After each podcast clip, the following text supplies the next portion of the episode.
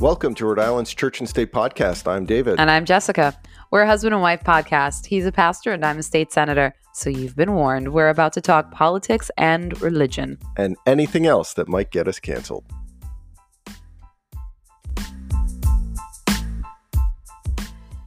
Hi, everybody. Thanks for joining us again today. We are going to dive into Roger Williams, who he was, and his philosophy. And I'm really excited for the podcast, not only because David will be talking about Roger Williams, but everybody's going to get a little bit of a glimpse of what uh, it's like to be in David's class, Minus the homework. minus the homework. Yeah. Well, you, I think actually you are going to have homework at the end. Well, there is some reading, but it's suggested, so So I'll go easy on you guys. okay, no all right. quizzes.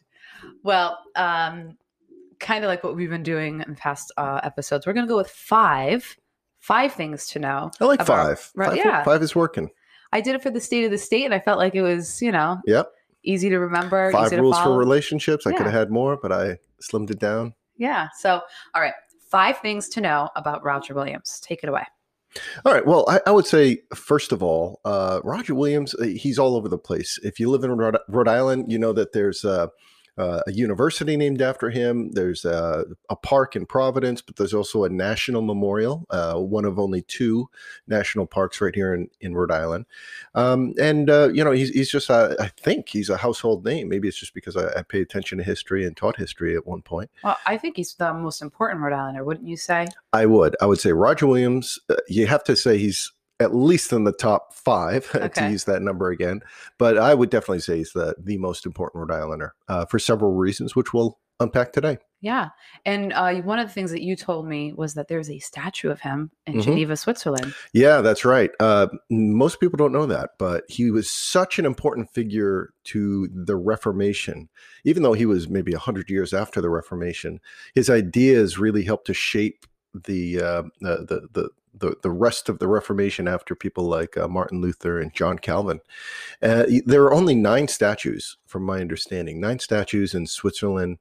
Uh, to commemorate these nine figures who were important to the Reformation, is John Calvin, Martin Luther.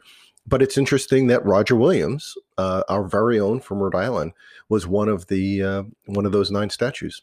So um, we can't have an episode of Church and State without discussing Roger Williams, right? Right. So the first thing to know about Roger Williams is he was too Puritan for the Puritans. That's right. Number one, he was too pure for even the Puritans. Now, if you're not familiar with uh, church history or Western history, I'll, I'll walk you through this a little bit. But uh, the, of course, for a long time, there was really only one church, the Roman Catholic Church.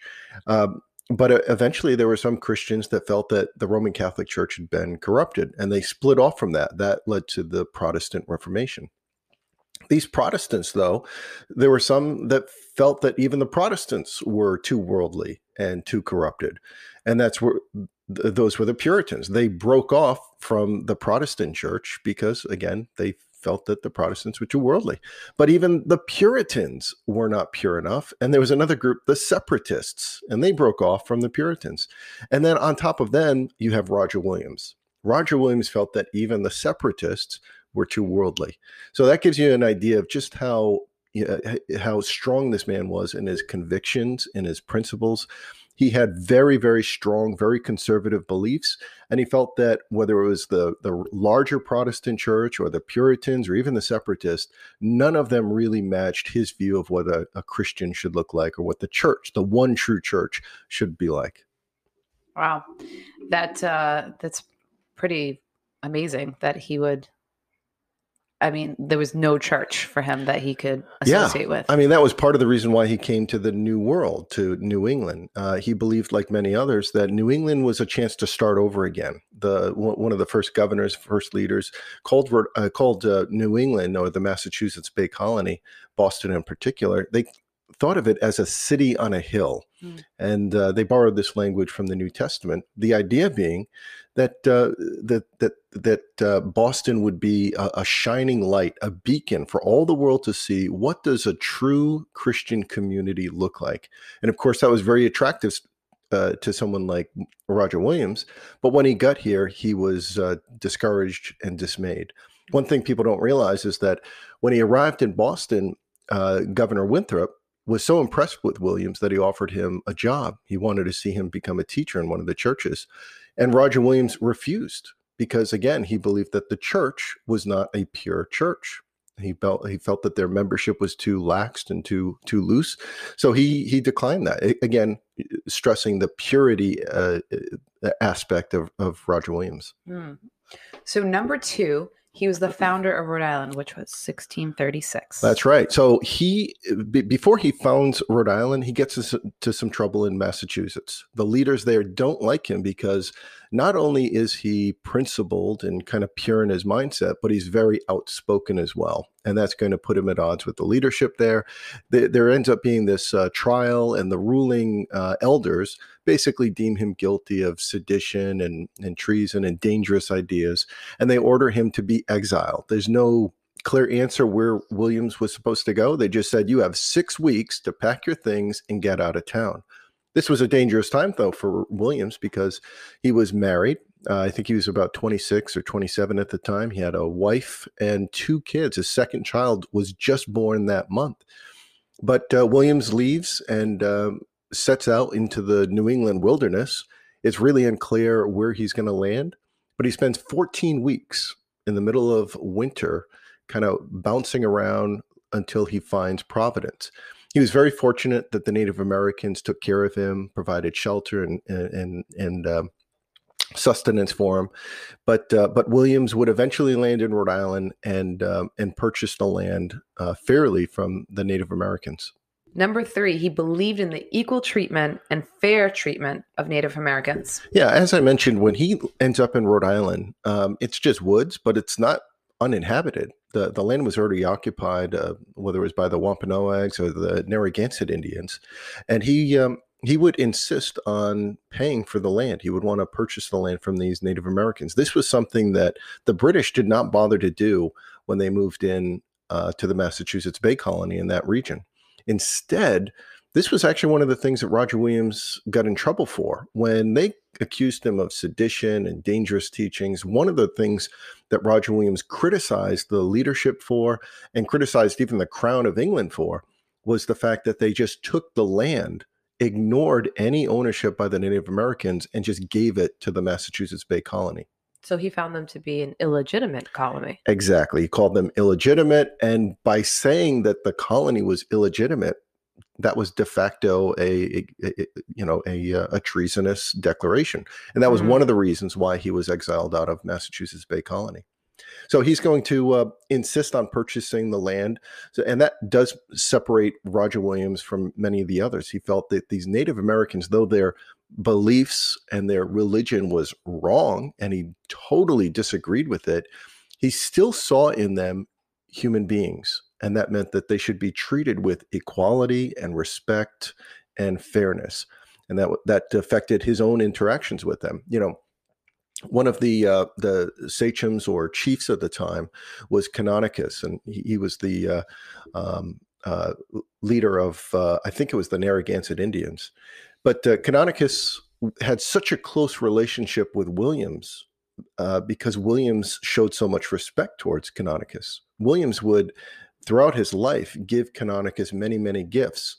And when Canonicus was facing his own death, he insisted that Roger Williams be in attendance at his funeral. He asked for him to, to be there.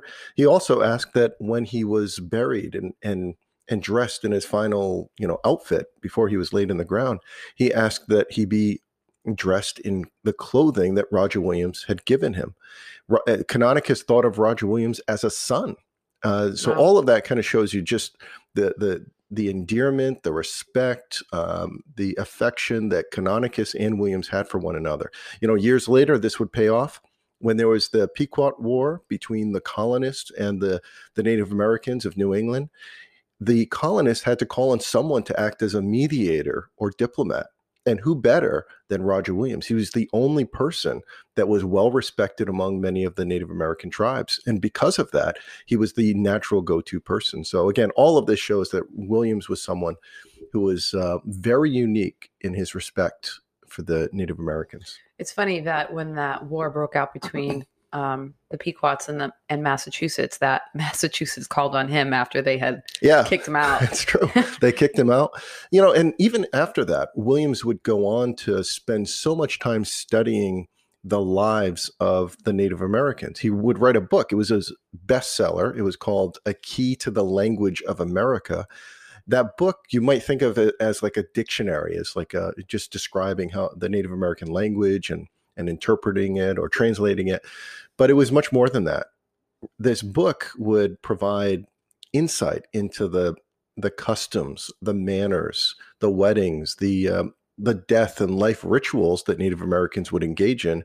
And that's why we don't look at it as like a, uh, a language book today. We actually look at it as an early example of cultural anthropology. This was a book that was diving very deeply into the cultures of the Native Americans while also having a great deal of respect for them. So oh, I think it was, might be a book that I want to read. I mean, I, it sounds really interesting. Yeah, it, it really and it was a bestseller in England. Yeah.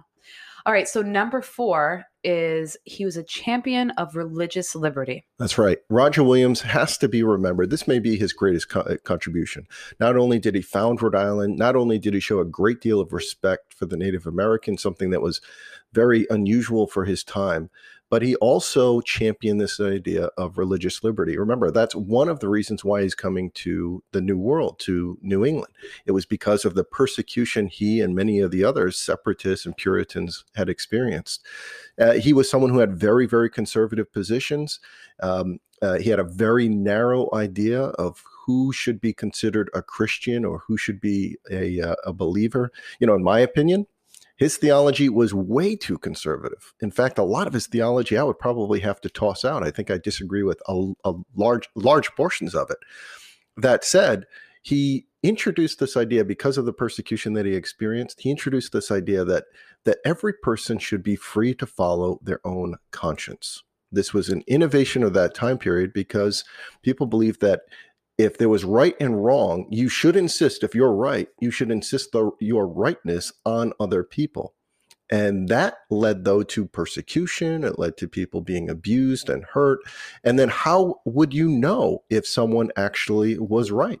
Williams ran into this all the time when he would read through the Bible. He recognized there are many times in the Bible where it's black and white. It's very clear we're dealing with sin or righteous righteousness.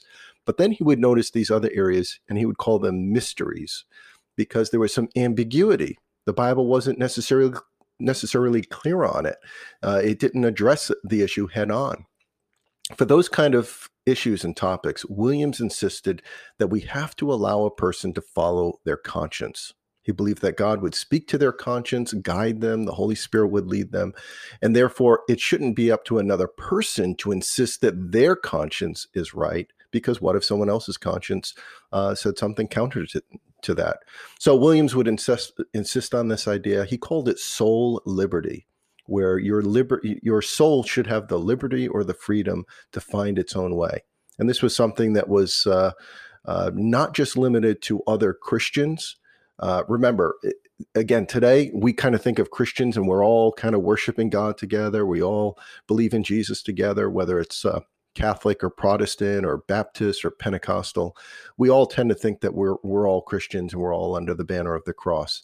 But back then, every one of these Christian denominations felt they were the one true church. The Puritans, the Presbyterians, the Baptists, of course, the Jews.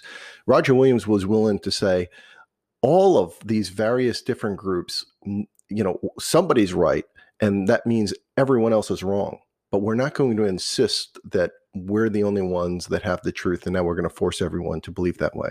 The awesome thing about Williams was he also was willing to extend this soul liberty to even people who weren't professing Christians. So it was to the Jews, it was to the what he called the Turks, which was their way of talking about the the Muslims, but it was even to the pagans, so that would probably be like the Native Americans and even people who would be considered anti-Christian, people who just didn't want anything to do with the Christian religion. Mm. And you were telling me about a book that he uh, penned, which was "The Bloody Tenet of Persecution." Mm-hmm. That's the short title. Yeah, that's yeah. Back then, they would have these long titles. They would just it was like three sentences would be a title of a book. But the very, very beginning of it is just the bloody tenet of persecution, and in it, he reminds people that whenever the church and the state have this married relationship, it's unhealthy. It's unhealthy for the church, it's unhealthy for the state, and it's unhealthy for society. Now, that was counter to the culture of the time. You know, remember England has an official church. It's called the Church of England. Uh, the Italians would have the the Church of Rome. So all of Europe had these official churches that they kind of w- uh, recognized. Roger Williams saw so many problems associated with that because once the the the state or the government had picked a church that meant it was now enforcing the the laws or enforcing the religious convictions of that denomination on the rest of society even if society disagreed with that um, so he he was not a big fan of that and of course they were not a big fan of him so uh, you could say Roger Williams was canceled as a as a result of that. Yeah, they had book burnings where they took that book, The Bloody Tenet of Persecution, and would just burn it. Yeah, it was he was not a big fan. Uh, they, he did not have many big fans in England because of that. So if he was on Twitter today, I'm sure he'd get his account yeah. suspended. Oh yeah, he'd be he'd be banned uh, for seditious acts. I mean, these these really was tantamount to treason uh, mm-hmm. for that time period. We wouldn't think of that today. We just take for granted that every person should be free to worship God according to their conscience. That idea did not just appear. That idea came from people like Roger Williams. Wow. He really was the pioneer of it. That's great. Um, so that takes us to point number five: his effect on the United States. Yeah, there's, uh, you know, it's unfortunate, but we don't know a lot about Roger Williams. We don't know when he was born. We don't know exactly when he died. There's no eulogy recorded or funeral. We don't even know what he looks like. We have statues of him, but those are just kind of guesses um, as to what he looked like. Yet he has had an amazing and lasting effect on the United States of America. Rhode Island, of course, would have a charter that would guarantee this kind of soul liberty or religious freedom. But we weren't the only ones. What Rhode Island started, many other states would follow suit with. Uh, we know that just a year after Rhode Island's charter was established, New Jersey would adopt a, a, a charter. And then it would also add a line that said that no person should be, quote, molested, punished, disquieted, or called into question for any difference in religious opinion or practice. New Jersey had adopted an idea that came from uh, from Rhode Island, and Rhode Island, of course, had taken that idea from Roger Williams. Mm-hmm. And we weren't the only ones. Uh, the Carolinas would follow suit, and then later on, years later, when we fast forward to the development of the U.S. Constitution, uh, James Madison uh, who was the primary author, author of the Constitution, he would add one line in the original version of the Constitution in Article 6 that would talk about religious tests. And he insisted, and of course it was passed, that no religious tests should be required of anyone who wanted to be qualified for a public office. So whether you were Catholic or Christian or Jewish or Baptist or Quaker, none of those things should have been a disqualifying uh, fact if you wanted to become a, a public official. That is a long way from where Roger Williams had taken the country. When Roger Williams was in the Massachusetts Bay Colony, you had to attend church services. Sunday services were mandatory. If you did not go to service on a Sunday, you could be fined. You could lose your rights as a citizen. You wouldn't be allowed to vote. Uh, there were all sorts of Sabbath laws. There were all these laws that that were thrust upon people, and this shows you how far the country had come. And of course, we would have the First Amendment that would later on be passed, uh, and that that that would famously say that Congress shall make no law respecting an establishment of religion or prohibiting the free exercise thereof. That did two things. It protected the state from the church, but it also protected the church from the state. Wow, that's so good. And then uh, I was thinking about how um, Roger Williams, he said, a lively experiment that uh, Rhode Island was engaging in. When I think of lively experiment, I think like, you know, like boisterous or happy, but yeah. really it was more like a dangerous experiment. It was, and that's what they called him. Um, the the Massachusetts Bay Colony despised Roger Williams. They did not like him. Um, the, one of the uh, the governors, it might have been Winthrop, but he said that Rhode Island is turning into a cesspool of abominations. that it would crazy. just attract all of these heresies and cults and Christian, non-Christian, and and uh, different religions. So Uh, in Massachusetts, which was supposed to be the city on the hill and this place of purity and the one true church, the way the beacon for the whole world, right in its backyard now had all of these other religions being attracted.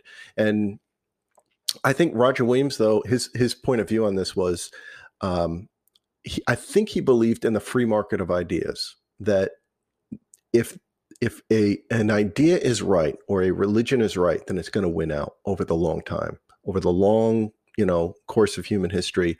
The best ideas will win out. At least that's my take on it. The, the, as far as the free market of ideas, and I think we've seen that. I think uh, you know when you look at the European churches, they don't look nearly as fervent or spiritually or religiously devout as the American church. When you measure uh, religion, all of Europe, many of these countries have official state religions, but many of the churches are empty because these churches have existed on uh, or existed by because of the the support that the state has given them. In Rhode Island and then throughout the rest of the United States, the church has had to stand on its own. And I think that's one reason why the church is stronger because it's not relying on Uncle Sam for a paycheck like the um, the early colonies would do. They would actually take taxes and the, the, the, taxpayers would pay for some of the salaries of these ministers. You don't hear of that in the United States. Yeah. Well, those are all very interesting points that I think that one episode does not do Roger Williams any justice. No, we'll definitely have to come yeah. back and cover some more with him. We'll do another five points. What do you think? Yeah, five five more things five about more things, yeah. yeah. Um, so thanks for joining us and uh, leave in the comments what you've learned about Roger Williams. And if you're interested in learning more about Roger Williams, I'll post to our website uh, a couple of good books about Roger Williams to help get you started. Uh, they were very helpful. One of them is very, very readable. It's like 120 pages, 115 pages. But you can visit those, uh, or you can visit our website at churchandstateri.com. That's www. Do, do people still have to say that? www. I don't know. I don't think so. Yeah. Okay. Unless you're a certain age. oh, church man, churchandstateri.com. Thanks. This is the homework that David said he wasn't going to get. Extra credit. Leave in the comments if you uh, read one of those books. I'd love to hear it. Our closing quotation comes from Francis Wayland, the former president of Brown University. He said, The Pilgrims and the Puritans sought religious liberty for themselves. Roger Williams sought it for humanity.